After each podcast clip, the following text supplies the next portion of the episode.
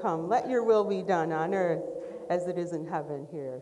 Lord, thank you. Thank you, Father. Lord, we thank you for this day. We thank you for these ladies. We thank you for your love. I pray, Lord God, that right now, I'm an empty vessel before you, Lord. You filled me with your living water.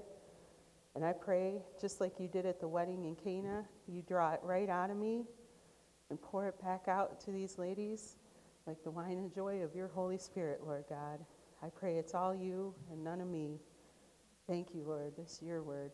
Amen. Amen. All right. We start with Romans 12, verse 9. Let love be without hypocrisy. Abhor what is evil, cling to what is good. Be kindly affectionate to one another with brotherly love, in honor, giving preference to one another, not lagging in diligence, fervent in spirit, serving the Lord, rejoicing in hope, patient in tribulation, continuing steadfastly in prayer, distributing to the needs of the saints, given to hospitality. Bless those who persecute you, bless and do not curse.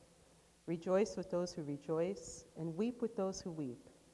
Be of the same mind toward one another. Do not set your mind on high things, but associate with the humble. Do not be wise in your own opinion. Repay no one evil for evil. Have regard for good things in the sight of all men. If it is possible, as much as depends on you, live peaceably with all men.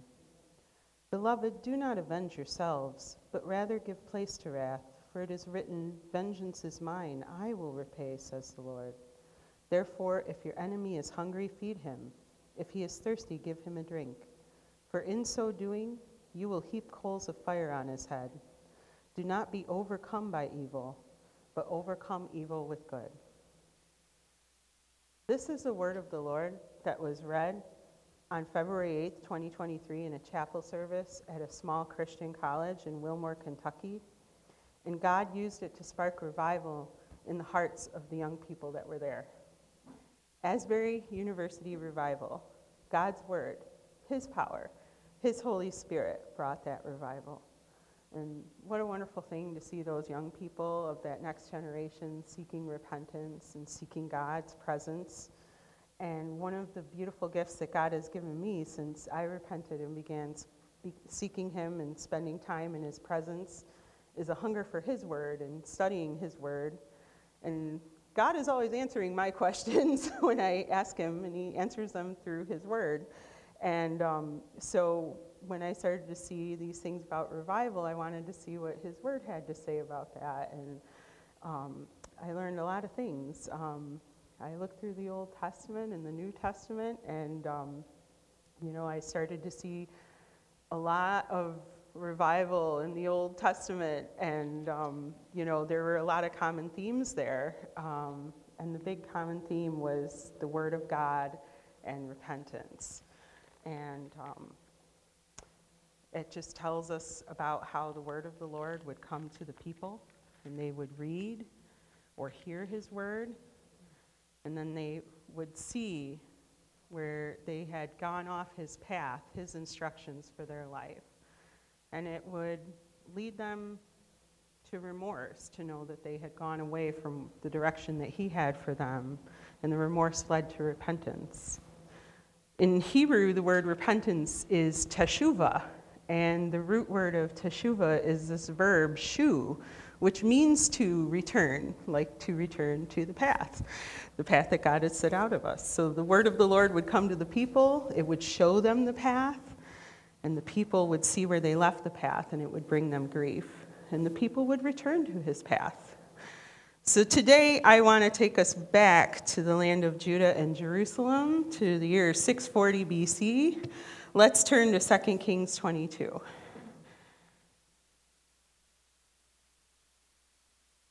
It's been 57 years since the people were ruled by a man who feared God, and idol worship is rampant throughout the land. Um, the kings have not been worshiping God. In fact, they've been allowing idol worship to happen in the house of God and allowing things to happen throughout their land that were in direct opposition to God's will for his people, God's perfect will for his people, allowing themselves to engage in things that would harm themselves and harm their children, and even sacrificing their children to these idols.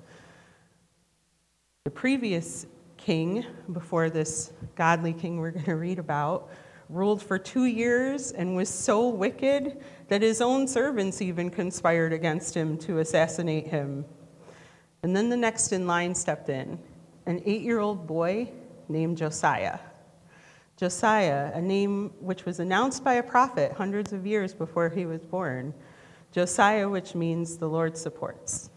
Let's read 2 Kings 22 1 and 2.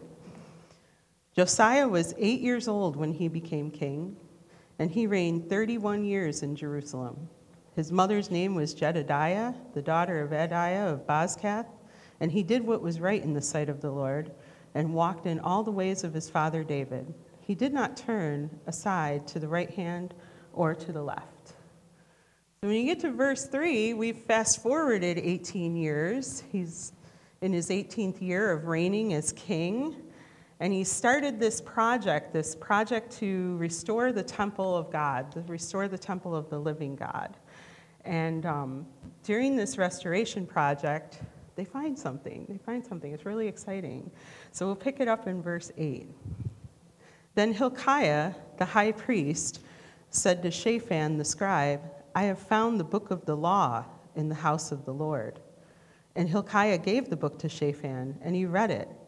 So Shaphan the scribe went to the king, bringing the king the word, saying, Your servants have gathered the money that was found in the house and have delivered it into the hand of those who do the work, who oversee the house of the Lord. Then Shaphan the scribe showed the king, saying, Hilkiah the high priest has given me a book, and Shaphan read it before the king. Now it happened when the king heard the book of the, the, heard the words of the book of the law, he tore his clothes.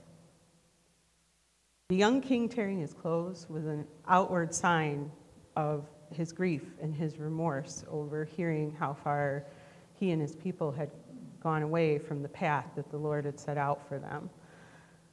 And he recognized that, and it caused him a lot of grief.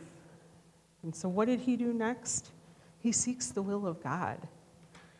He does not move forward with any of his own plans without first seeking confirmation from the Lord. So he commands the men who are with him in verse 13 Go inquire of the Lord for me, for the people, and for all of Judah concerning the words of this book that has been found. For great is the wrath of our Lord that is aroused against us, because our fathers have not obeyed the words of this book, to do according to all that is written concerning us. So the men, the king's men, they go and they look for someone to give the word of the Lord. And they come to a prophetess, and her name is Huldah. And they explain to her what's happened. And she says, Oh, I have a word. I have a word for the kingdom and a word for the king. We can see in verse 15 what that is. Then she said to them, Thus says the Lord, God of Israel, tell the man who sent you to me, that's King Josiah, thus says the Lord, Behold, I will bring calamity on this place and all its inhabitants, all the words of the book which the king of Judah has read, because they have forsaken me and burned incense to other gods, that they might provoke me to anger with all the work of their hands. Therefore, my wrath shall be aroused against this place and shall not be quenched. So she told the king that the kingdom would fall under the judgment of the living God because they had forsaken him to worship false gods. But that wasn't the end of the message. She had a message for him as well, personally, the king. Verse 18 tells us But as for the king of Judah who sent you to inquire of the Lord, in this manner you shall speak to him. Thus says the Lord God of Israel concerning the words which you have heard. Because your heart was tender and you humbled yourself before the Lord when you heard what I spoke against this place and against its inhabitants, that they would become a desolation and a curse, and you tore your clothes and wept before me, I also have heard you, says the Lord.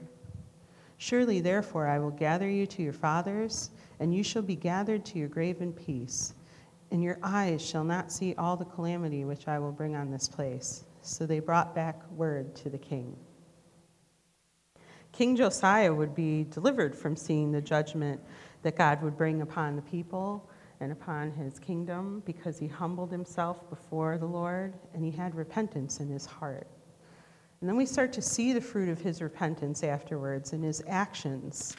In 2 Kings 23, we find Josiah standing in the face of 57 years of idol worship, bringing the word of the Lord to the people, which leads them in true repentance, telling them it's time to return, get back on the path that the living God has set out for us. 2 Kings 23, 1 through 3. Now the king sent them to gather all the Israel, all the elders of Judah and Jerusalem to him. The king went up to the house of the Lord with all the men of Judah, and with him all the inhabitants of Jerusalem, the priests and the prophets, and all the people, both small and great. And he read in their hearing all the words of the book of the covenant which had been found in the house of the Lord. Then the king stood by a pillar and made a covenant before the Lord to follow the Lord and to keep his commandments and his testimonies and his statutes with all his heart, with all his soul, and to perform the words of this covenant that were written in this book. And all the people took a stand for the covenant. He then goes on to have all of the idols brought out of the temple of the house of God because the former kings had put idols in God's temple. And then he abolished idol worship throughout all of the land, all of the kingdom. He utterly destroyed and removed idols, and he tore down high places, and he got rid of all these other places of idol worship. And this revival movement was so massive that it spilled into the northern kingdom as well. And I think if they had news crews back then, like the next question for Josiah would have been, well, you know, you've led the kingdom in repentance and, you know, destroyed idol worship throughout the lands. What are you going to do next, king? So Josiah, and he would say, I'm going to Disney World. no, I'm just kidding. And he says, I'm going to hold Passover. And what a Passover it was, if we flip to 2 Kings 23 21, it's going to tell us about this wonderful Passover. Then the king commanded all the people, saying, Keep the Passover to the Lord your God, as it is written in the book of the covenant. Such a Passover surely had never been held since the days of the judges who judged Israel, nor in all the days of the kings of Israel and the kings of Judah. But in the 18th year of King Josiah, Passover was held before the Lord in Jerusalem. And remember, this was a widespread return to the living God. This Passover was held with people from both the northern and the southern kingdoms coming together. Um, in Second Chronicles, it tells us a little more about this. Um, so sorry.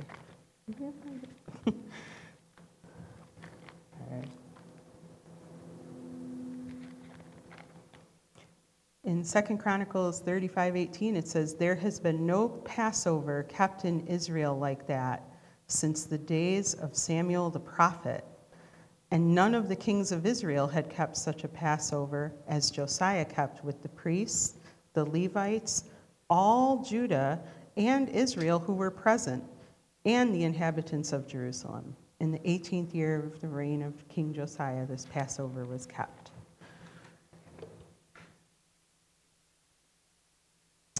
Then, if we look at 2 Kings 23 25, it tells us, Now before him, King Josiah, there was no king like him who turned to the Lord with all his heart, with all his soul, and with all his might, according to the law of Moses. Nor after him did any arise like him.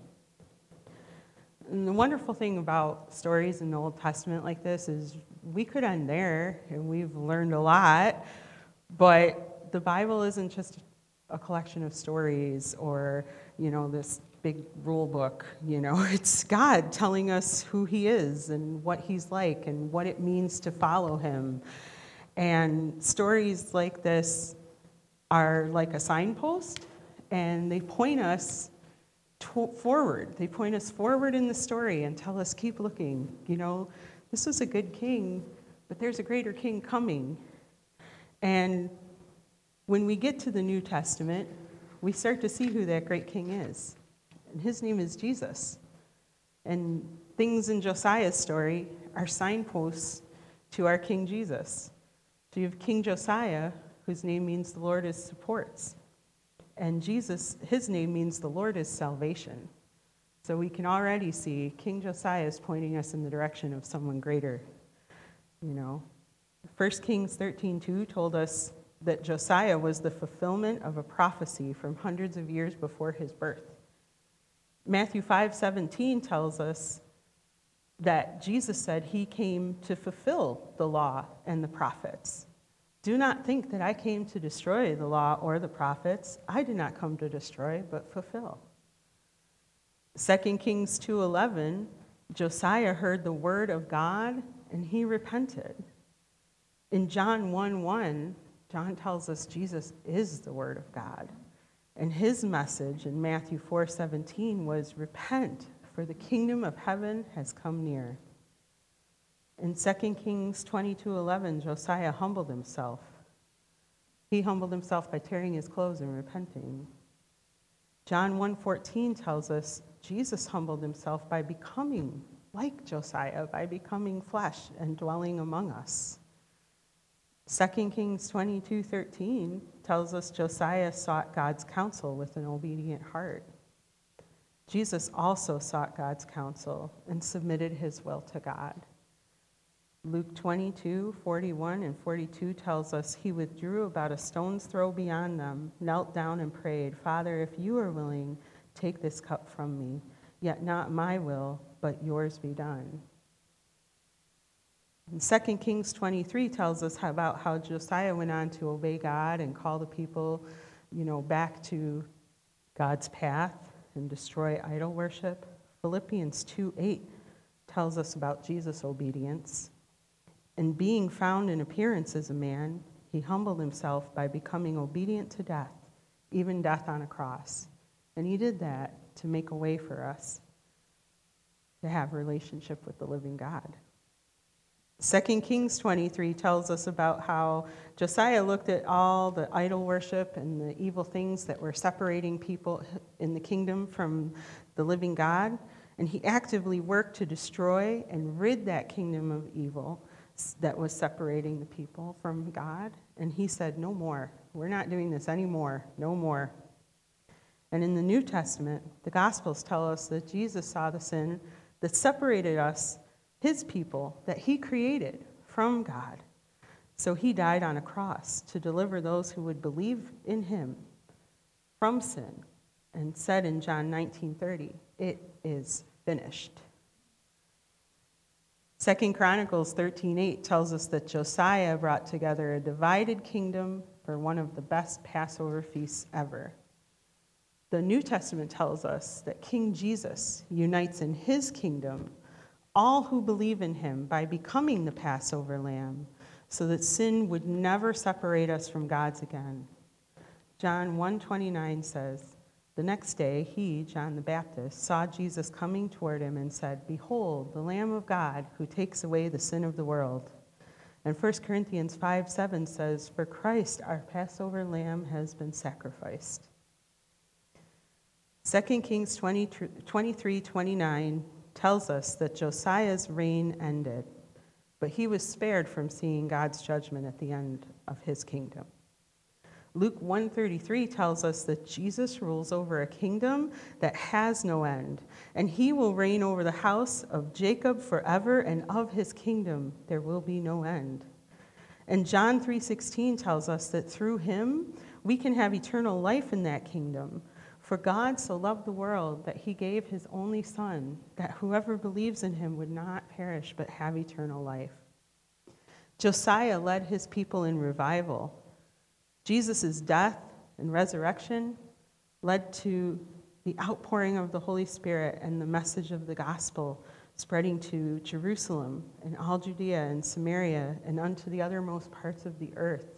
And we've been reading about the best revival ever in Acts. Um, And we know that that gospel spread to even a little city called Lystra and to a family that lived there. So I'd like to look at 2 Timothy 1, verse 3. I thank God, whom I serve with a pure conscience, as my forefathers did. As without ceasing I remember you in my prayers, night and day, greatly desiring to see you being mindful of your tears, that I may be filled with joy when I call to remembrance the genuine faith that is in you, which dwelt first in your grandmother Lois and in your mother Eunice, and I am persuaded is in you also.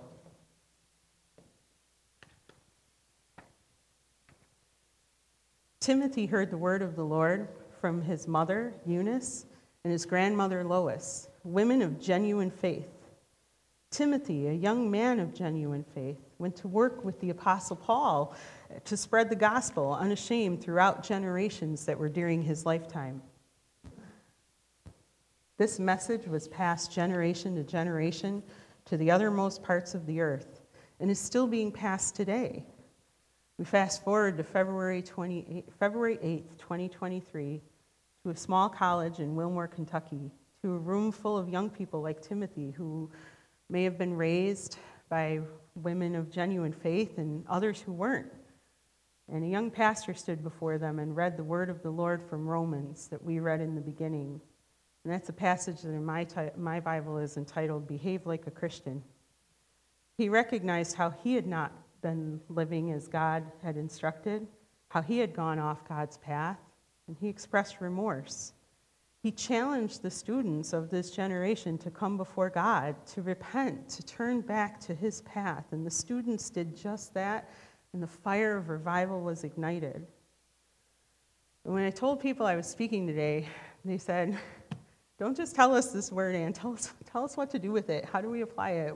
What do we do with all this? So, you know, first I want to say revival starts here in our hearts when we hear the word of God that leads us to repentance and submitting our will to his will.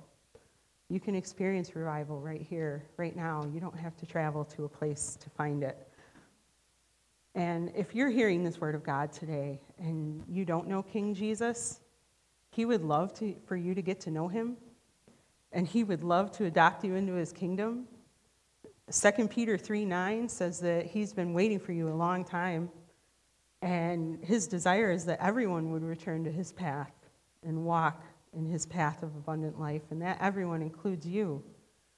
And the beautiful thing about him is he's not waiting for you to come to his path and meet him. And he's not on the path wagging a finger saying, eh, You got off my path, you got off my path. And he's not up in heaven scowling down at you because you weren't on his path. As far as you are from his path right now, he will come and meet you there and walk back with you to the path. And when you become his, Hebrews 13:5 tells us he never leaves us. He'll help you. He'll stay with you. He'll guide you to his path. All you have to do is ask him. And if you want, we can pray with you about this today. And maybe you're hearing this word and you already know him as Lord of your life, but you're seeing places where you've gone off his path, or you're thinking about places where you've gone off his path. Ask Him today to help you teshuva, to come back to the path, return to the path. And we can pray together about this too. And I also want to acknowledge that as wonderful as it is to see this movement going on with the young students at Asbury and other schools throughout our nation, there are also many other young people that are lost in the darkness of this world and the culture around them. And we've heard our pastor speak many times this year about tragic things that have happened in our country, in our communities because of this. And today, I just want to remind all of you that if Jesus Christ is your King of Kings and Lord of Lords, you are a Eunice, you are a Lois, you are women of genuine faith who shine like bright lights in the darkness, and there are Timothys, future generations that the Lord will bring into your life that need to hear the gospel, that need to hear the word of God, and that need to see your bright light. They need to see us living out our genuine faith in the living God before them. Get in His Word, read in His Word, Let him speak to your heart and show you how to live out his words so you can love them well when you meet them and share his gospel with him with them. You never know when God will bring that opportunity to you. So do what his word says in 2 Timothy 4 2. Preach the word. Be ready in season and out of season.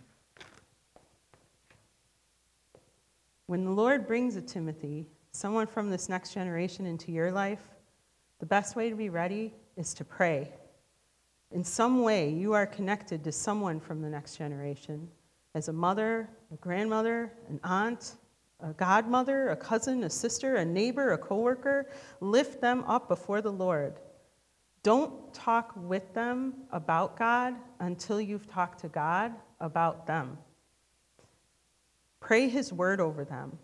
How many Eunices or Loises were praying for the Timothys at Asbury, at Cedarville in Ohio, at Samford in Birmingham, Alabama, at Lee University in Cleveland, Tennessee, and at Belmont in Nashville, and many more colleges around our country? I know that me standing here with all of you today is the direct result of prayers lifted up for me by women of genuine faith. My mother, my aunt, and her grandmother, and their mother, my grandmother. No matter how long it takes, don't lose heart. Keep praying, keep bringing them before the Lord. Because an eight year old was crowned king, and 18 years later, the word of the Lord that had been hidden away from the people for over half a century came to him. And he humbled himself and repented, and revival began. And we don't know how long women of genuine faith were praying for the young people that are finding God and experiencing revival in our country but we know it will have an impact on future generations. And I say today, don't lose heart and don't stop praying. God will do his will with his word in his perfect timing. And God is using us to pour out his word to future generations. Ephesians 3:21 tells us to him be the glory in the church by Christ Jesus to all generations forever and ever. And this verse was a reminder to me that we don't close the door behind us when our generation leaves this earth. You know, there's still new generations being born every day that need to hear the gospel of Jesus Christ and see it lived out in those around them. As we worship, if there's anything you'd like to pray about, we will pray together. And if you're seeking to know Jesus, we will pray with you. And if you desire to teshuva, to return to the path, we will pray with you. And if there's anyone on your heart you'd like to bring before the Lord in prayer, maybe there's a Timothy that's on your heart today that you want to pray for. You know, we're happy to join you and pray with you. You can come forward during the worship.